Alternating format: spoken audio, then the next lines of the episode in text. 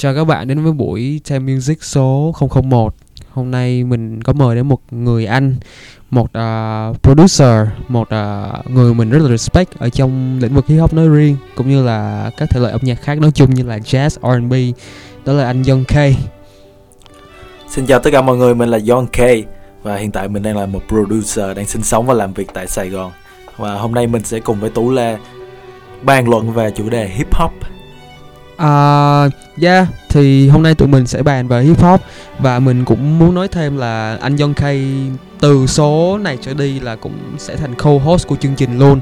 Là các bạn sẽ thấy sự hiện diện của anh Young K ở rất là nhiều số về sau. yeah.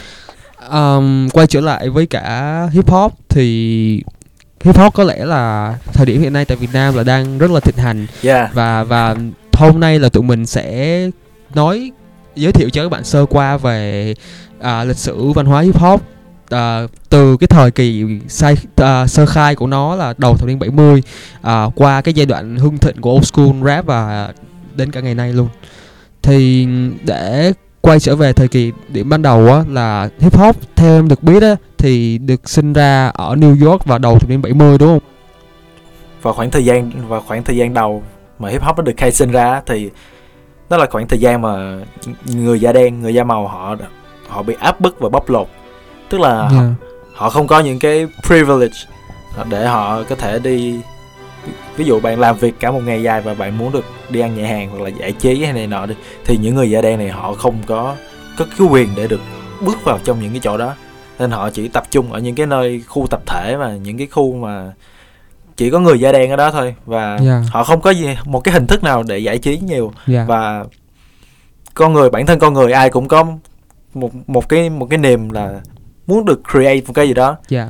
và họ dùng cái radio để họ tạo ra, họ mở một con beat lên và tất cả mọi người cùng làm thơ trên con beat đó, yeah. và ta có thể gọi đó là freestyle. yeah. À, có thể nói là hip hop ra đời từ cái việc cái cái cái nhu cầu được giải tỏa của người da đen trong cái giai đoạn bị áp bức, và họ giải tỏa nó qua âm nhạc và cụ thể là câu từ ở trên cái điệp ở đoạn beat, đúng không anh? Đúng rồi. Thì hip hop uh, ban đầu là như vậy, họ nói lên những cái uh, áp bức, những cái uh, những cái uh, bức bối của cuộc sống, bởi vì đúng như anh Young K nói là người da đen thời đó rất là khổ, họ không có những cái privilege, không những cái quyền lợi, không có những cái quyền lợi của người da trắng, và họ chỉ có cách là truyền tải nó qua hip hop mà thôi. Um, sau thời điểm ra đời của hip hop là khoảng đến năm thập niên tám mươi á, là ta có đã có một số những cái nhân vật uh, khá là nổi tiếng ở trong hip hop thời đó, như là nhóm Run D M C nè, hay là Rakim với cả cái cách chơi lyric rất là hay. Uh, và đến đầu thập niên chín mươi thì old school hip hop mà chúng ta thường được nghe kể về đó, đó uh, cụ thể đó là gangster rap đã ra đời cùng với những cái nhân vật như là Tupac hay là Biggie hay là Nas chẳng hạn. Thì anh có thể nói sơ qua cho các bạn khán thính giả về những cái cuộc đấu battle rap thời đó, hay là những cái trận beef mà ngày xưa uh, ở trong cộng đồng hip hop ở tại nước Mỹ được không? Thì cái này là theo theo như là mình được biết thôi, thì ở bờ Đông và bờ Tây họ luôn luôn là họ có một cái mâu thuẫn ngầm với nhau, tại vì vào khoảng năm một nghìn chín trăm chín mươi trở đi á, thì bắt đầu nhạc hip hop nó hip hop nó bắt đầu được đón nhận á, yeah. nó bắt đầu được gọi là nhạc hip hop, yeah. tức là nó nó đã được chấp nhận vào cái dòng chảy âm nhạc rồi, thì hip hop nó bắt đầu có một cái chỗ đứng nhất định thôi ở yeah. trên bảng xếp hạng. yeah. Thì miền Tây, bờ bờ Đông và bờ Tây họ họ có một cái sự ganh đua không hề nhẹ yeah. về cái tiếng nói, là ai ai ai ai cũng muốn là một người đại diện cho hip hop hết. yeah. Thì vào khoảng thời gian đó, hip hop của bờ Tây nó mang âm hưởng giai điệu, nó mang một cái âm hưởng đưa bạn vào một cái vibe, yeah. một cái một cái không gian, yeah. à, âm hưởng G-Funk. G-Funk và đối nghịch với lại uh, bờ Đông, bờ Tây đó là bờ Đông, thì ở bên bờ Đông họ sử dụng yeah. lyrical, họ họ thiên về lyrical, họ sử dụng những cái vần câu, họ rất là trau chuốt tỉ mỉ ở trong những vần câu cùng yeah. với lại những nhịp điệu boom bap, yeah. và tạo nên cái nét đặc trưng của bờ Đông, và hai yeah. bờ cứ tiếp tục đánh nhau. yeah. Thoạt đầu tiên á, thì bờ Tây chính là một cái gọi là cái cán cân nó nghiêng về bờ Tây, bởi vì đơn giản là bên ở bờ Tây họ có cái melody, yeah. họ làm cho cái nhạc hip hop nó khá là thú vị và yeah. nó khá catchy, người nghe họ rất là họ cảm thấy rất là bị cuốn. Yeah. Nhưng mà Biggie chính là cái người đầu tiên ở bờ Đông lấy lại cái sự hưng thịnh này, đem về lại bờ Đông, bởi vì Biggie là một người đã ra một cái album và truyền cảm hứng cho những cái thế hệ, những cái rapper của bờ Đông phía sau, và trong đó có cả Nas. Và đến năm một chín chín sáu Nas drop một cái album đó là Illmatic, yeah. thì đó là được, được được rất nhiều dân nghe hip hop và họ gọi đó là thánh ca của nhạc hip hop. Yeah. À, Nas Nas là một cái nhân vật mà em cũng rất là là em dạo này cũng đã có nghe đến, và em cũng đã nghe Illmatic, nghe đi nghe lại Illmatic, và em cảm thấy là đây là một trong những cái album có lẽ là gây ảnh hưởng rất là lớn lên với hip hop, đúng không anh? Và nếu như mọi người, các bạn mà nghe cái album uh, Illmatic á, các bạn có thể thấy là một chàng trai cũng chỉ cỡ mười chín hai mươi tuổi thôi, nhưng mà đã viết lên một cái câu chuyện nó đi từ đầu đến cuối. Tất cả những cái track ở trong Illmatic không có track nào là thừa, và kể một cái câu chuyện hoàn toàn hoàn chỉnh luôn. Mà ở cái thời đó thì hip hop nó đơn giản là những cái track à, nhỏ lẻ thôi, nhưng mà Illmatic đã tạo một cái concept album, một cái ý tưởng về những cái uh, góc nhìn, những cái uh, những cái đấu đấu tranh và là sự sinh tồn của người da đen ở đầu thập niên chín mươi. Um, ngoài Nas ra thì như các bạn đã biết, hai cái tên tuổi khá là lớn ở trong cộng đồng hip hop đó là Tupac và Biggie. Thì hai nhân vật này có thể nói là đã tạo ra hai cái trường phái khác nhau cho hip hop.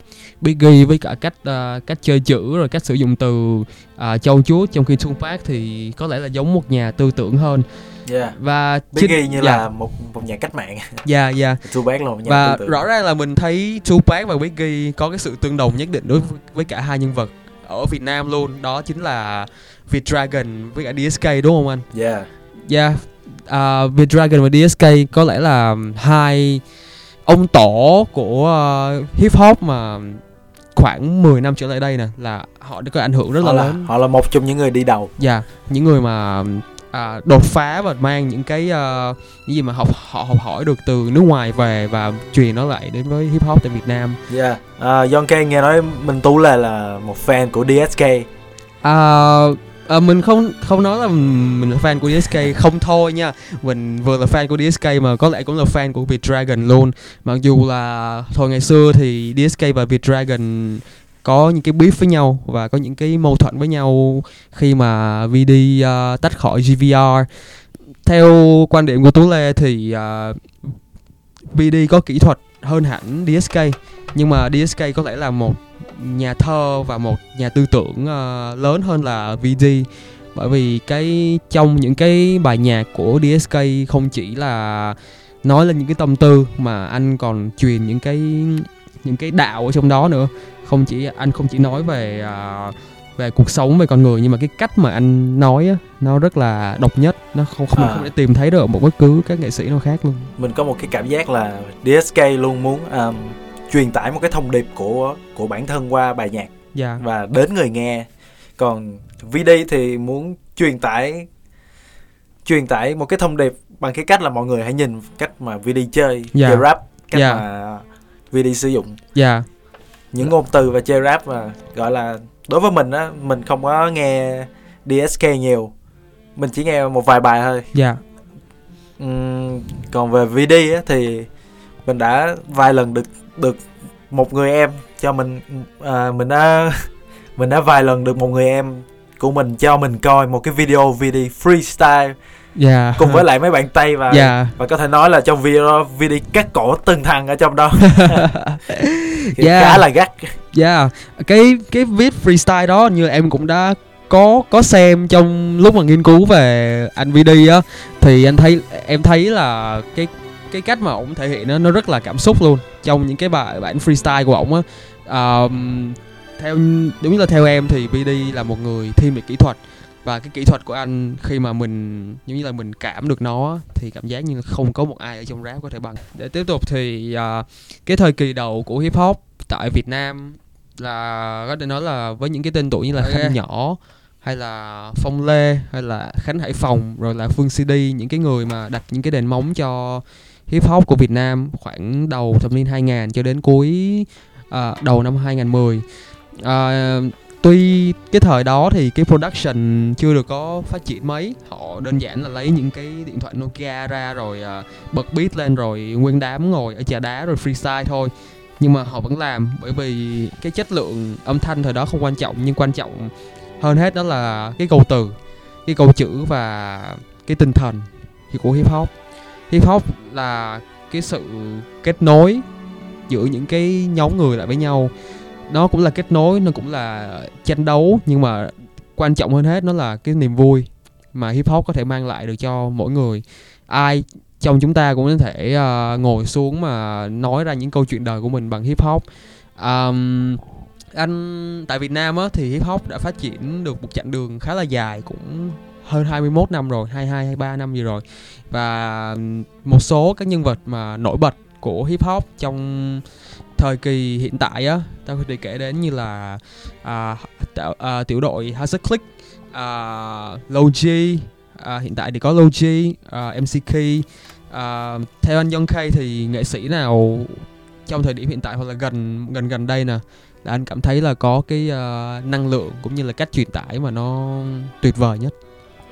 À, nói về những cái nói về những cái rapper mà ở trong khoảng thời gian này, thì cái khoảng thời gian này mình nói về khoảng thời gian này tức là những cái rapper khá là trẻ, là khoảng tầm hai mươi trở lên, thì uh, đối với mình đó, bản thân cá nhân mình đó, mình là một người mình mình mình rất là chuộng chuộng nghe hip hop old school, và mình là một fan cứng của Hasaclick và Blacka. Shout out cho Blacka. Và cùng với một thời điểm là mình có một thằng em, và thằng em của mình nó show cho mình nó show cho mình về một rapper ở miền Bắc, và đó là Logi, và mình cũng khá ấn tượng về Logi. Yeah, uh, để nói rõ hơn về cái thằng em này thì cái thằng em đó cũng chính là mình luôn, là Tú Lê. Thì yeah, đã giới thiệu cho anh Young K, một người, một Southside boy, về một uh, người anh nữa cũng ở trong cộng đồng hip hop tại miền Bắc, đó là anh Logi. Uh, mình cũng đã nghe Logi một thời gian rồi và mình cực kỳ ấn tượng với cái flow của anh Logi và cái cách truyền tải, cái câu từ của anh nó mang tính rất là đường phố. Và anh Young K cũng đã nói mình một cái câu mà mình à, vẫn nhớ về Logi, đó chính là Logi flex nhưng mà anh không flex, tức là anh flex cái uh, cái những cái kỹ năng của mình, nhưng mà trong những kỹ năng đó thì anh không có thể hiện ra là à, thì mình có tiền, có gái hay là có a bê xê ích i dét gì đó, mà anh đơn giản là anh thể hiện cái trình độ của mình qua những cái bài rap thôi. Yeah. Yeah.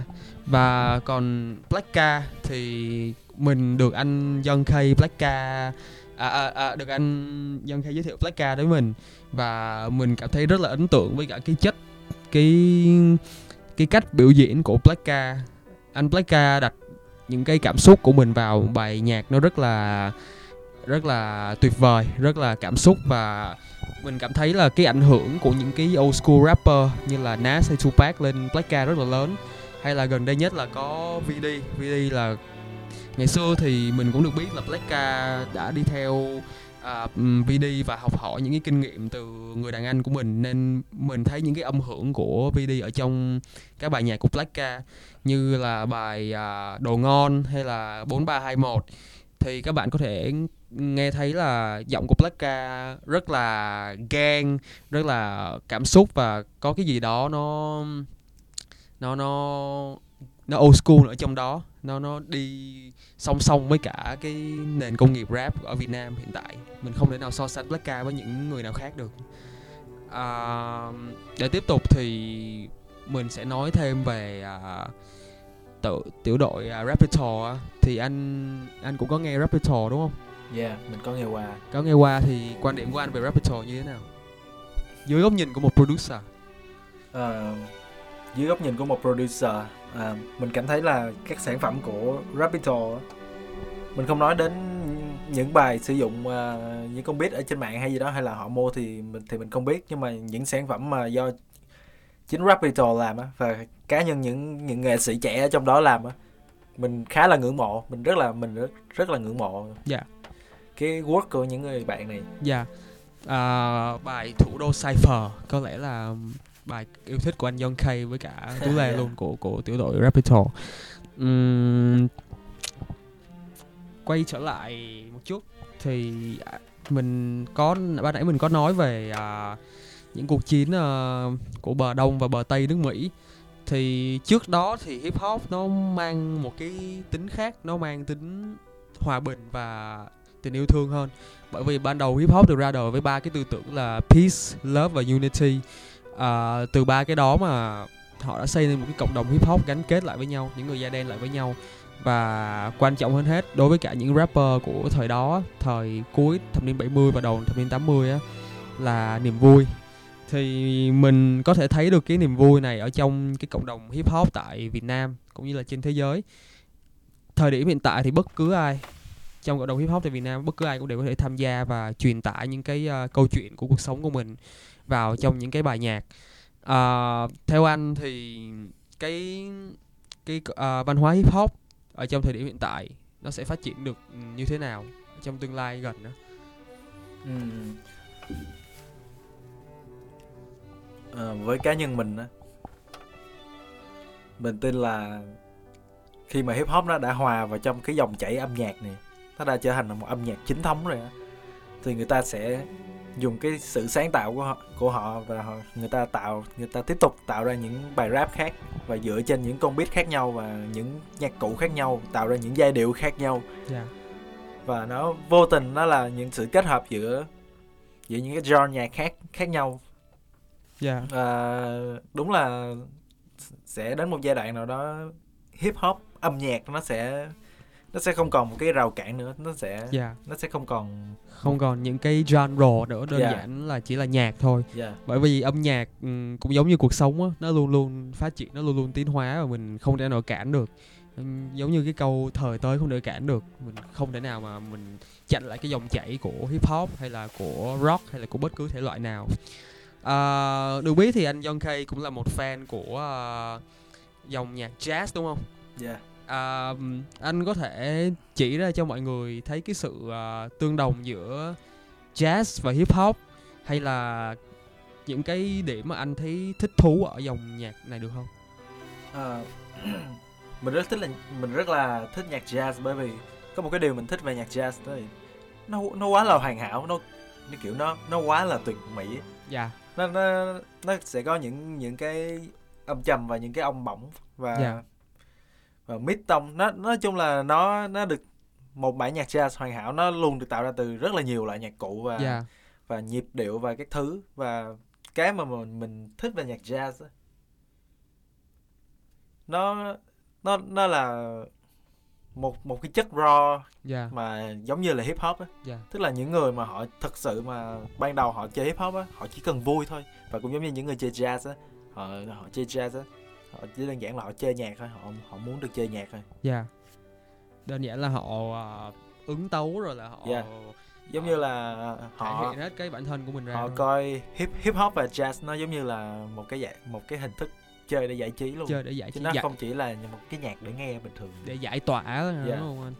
Bởi vì theo em cũng được biết thì jazz nó bắt nguồn từ một nhóm các người da đen, họ bị giống như là bị nhốt vào một trong một căn phòng, xong họ làm tất cả mọi thứ, họ có những cái nhạc cụ và họ cầm nó lên rồi họ chơi, họ biến tấu, rồi họ tạo thành một cái dòng nhạc mà nó xuất phát từ sự biến tấu và sự uh, ăn nhập giữa người này với người kia. Yeah, um, quê hương của jazz, uh, nếu mà các bạn nào chưa biết thì nó là New Orleans. New Orleans. Yeah. yeah. Um, cũng là đều là xuất phát từ Mỹ đúng không anh? Yeah. Và Mỹ thì cộng đồng người da đen ở Mỹ có lẽ là đã khai sinh ra rất là nhiều thể loại khác nhau, như là blues, uh, hip hop và thậm chí là cả rock and roll nữa. Từ những cái bản uh, riff của nhạc blues mà rock, từ đó rock and roll ra đời. Và rock and roll chính là tiền đề cho nhạc rock mà chúng ta đã biết hiện tại. Nên theo Tú Lê, theo quan điểm của Tú Lê thì nhạc rock hay là hip hop đều có chung một cái nguồn gốc, và cái nguồn gốc đó là chính là người da đen. Yeah. Uh, và có lẽ là mình với những cái nghệ sĩ với nhau á, mình nên dành cái sự tri ân cho người da đen nhiều hơn. Yeah.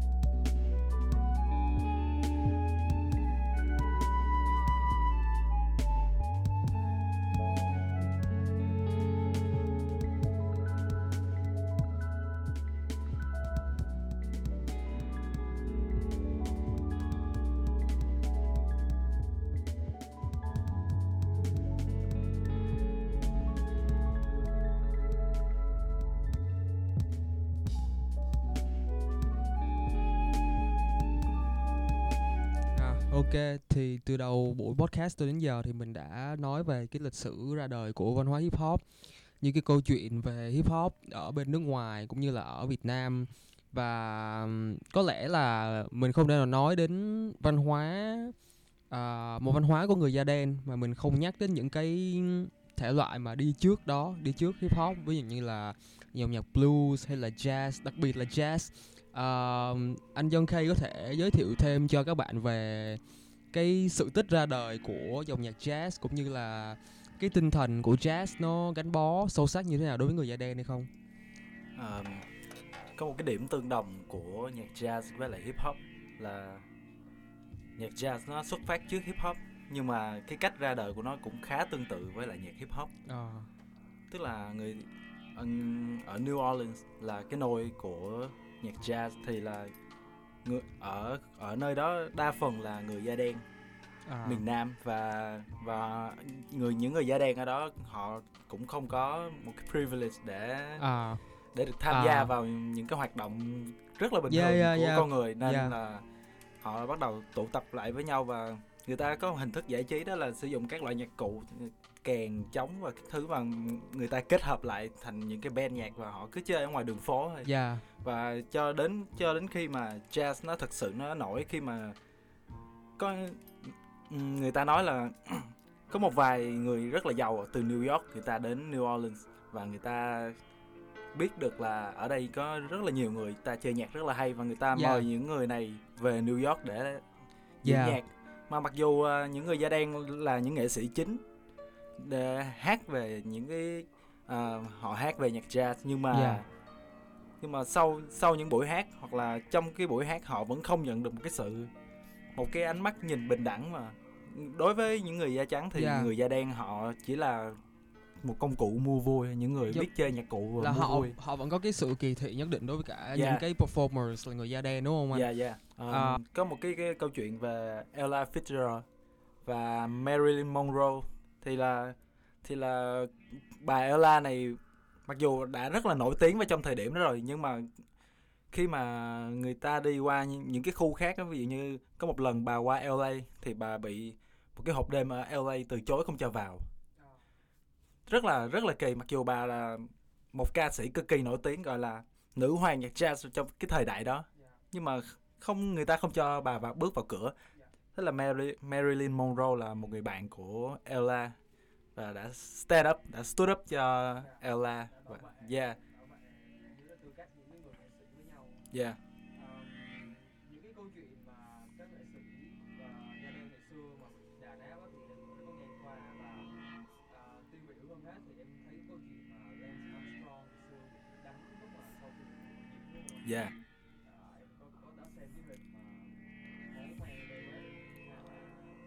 Yeah.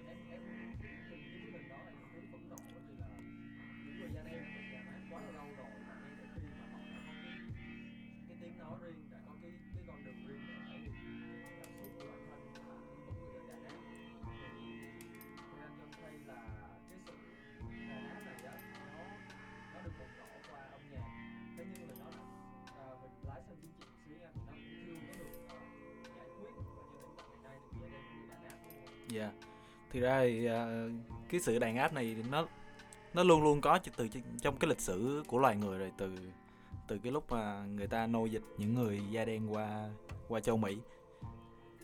Thật ra thì nó không bao giờ là nó kết thúc cả, nó chỉ nó chỉ giảm giảm đi bớt ở trong một vài thời điểm nhất định thôi, và nó sẽ tất nhiên là nó sẽ lại có những cá nhân làm bùng nó lên nữa.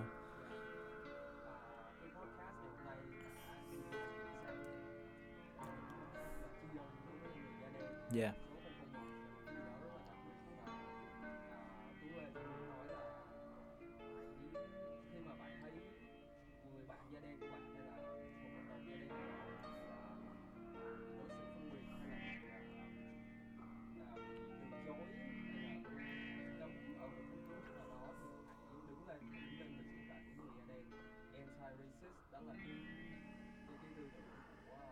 Yeah. Um, mình nghĩ tất cả mọi người nên đứng lên và bảo vệ lẫn nhau, không chỉ là những số ít người da trắng bảo vệ người da đen hoặc là số ít người da vàng bảo vệ người da đen, mà bản thân những người da vàng của chúng ta um, khoảng thời gian gần đây đang rộ lên những cái tin rất là về những cái tin về người da vàng đang bị đối xử phân biệt chủng tộc, thì chúng chúng ta có thể đặt đôi chân của mình vào trong đôi chân của những trong đôi giày của những người da đen, và chúng ta có thể bằng cách nào đó hiểu được cái cảm giác của mà họ phải trải qua.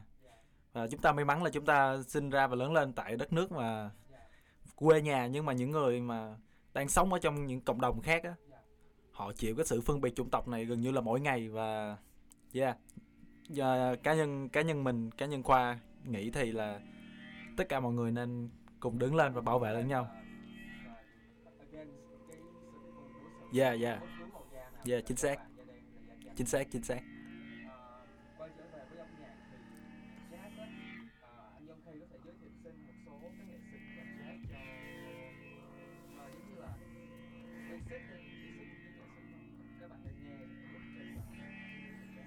Ừ, nhạc jazz nó rất nó rất là đa dạng, nó gần đối với mình nhạc jazz nó gần như là ông tổ của tất cả các loại nhạc rồi, bởi vì nó rất là phong phú. Từ mỗi mỗi bài nhạc jazz hoặc là mỗi một bản nhạc jazz nó nó là một cái sự gì đó nó không hề giống nhau, mặc dù là có hàng nghìn bản nhạc jazz nhưng mà không có cái nào là mang cái âm hưởng giai điệu giống nhau quá nhiều. Uhm, với những người mà họ mới làm quen với nhạc jazz và họ họ mới biết nhạc jazz, đa phần những người mà họ thích nhạc jazz á, là họ đến với nhạc jazz theo kiểu họ tình cờ nghe được nhạc jazz, và cái giai điệu nó nó giai điệu của nhạc jazz nó du dương, nó làm cho người ta cảm giác như là rất là relax, và người ta muốn biết đây là bài gì và người ta tìm hiểu về nó và người ta tìm đến nó. Thì đối với mình thì uh, về những nhạc, những bản nhạc jazz mà du dương và đương đi vào lòng người như vậy á, thì là chúng ta có Frank Sinatra, um, Neil Armstrong, uh, Lance Armstrong, Ella, um, yeah, uh, và còn rất nhiều nữa, Doris Day, rất rất là nhiều những nghệ sĩ nữa. Thì uh, những nghệ sĩ mà mình vừa mới giới thiệu là là những nghệ sĩ gọi là có tên tuổi khá là lớn và nhạc của họ rất là dễ nghe. Và mình thì mình cũng không muốn giới thiệu mọi người về cái jazz kiểu swing á, bởi vì uh, cũng cái đó nó hơi kén người nghe. Nhưng mà khi mà bạn nghe xong, bạn nghe những cái album của những nghệ sĩ mà mình giới thiệu hoặc là những nghệ sĩ khác, có thể là bạn sẽ muốn tìm hiểu thêm về jazz và bạn chuyển qua những những loại jazz khác.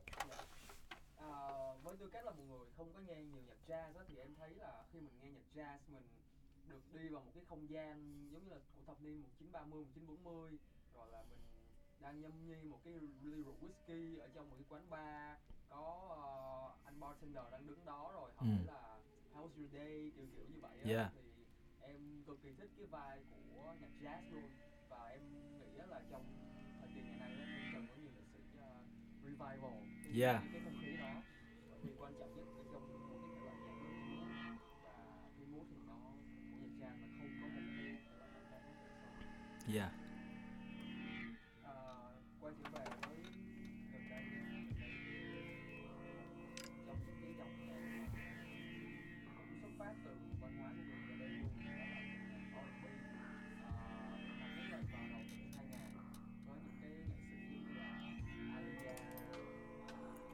Usher, à, kiểu rất là nhiều, rất là nhiều, cực kỳ nhiều.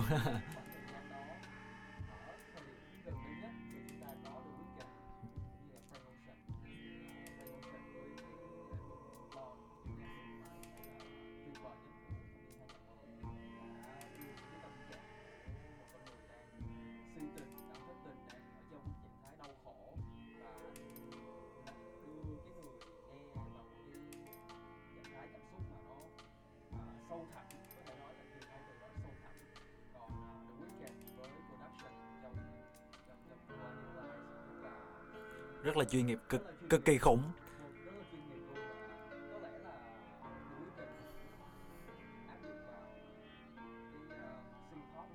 Yeah. Mm.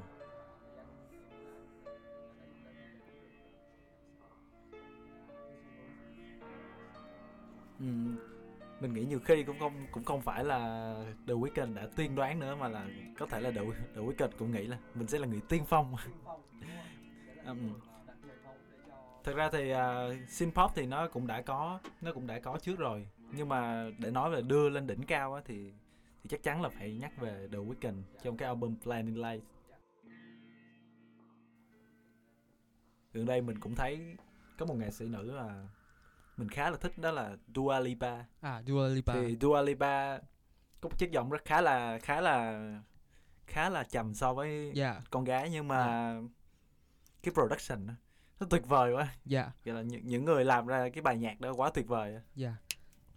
À, nhỏ là một năm à, tiếp tiếp tiếp tiếp. Có một cái phát nho nhỏ là bốn ngày trước á, cũng là cái kỷ niệm của một năm ra đời của Blinding Lights luôn, nên là à, The Weeknd hy vọng là anh sẽ cho ra những cái sản phẩm mà tuyệt vời hơn nữa, yeah. tuyệt vời ở cái một cái đỉnh cao mà à, không có một nghệ sĩ nào R and B trong R and B có thể với được tới. Uhm. Mình lại không ước như vậy, và mình ước là The Weeknd sẽ vươn lên một cái đỉnh cao để truyền cảm hứng cho tất cả những người khác cố gắng để đạt được cái đỉnh yeah. cao đó. Dạ, yeah, một một uh, Kanye West chẳng hạn, yeah. kiểu, kiểu kiểu như vậy.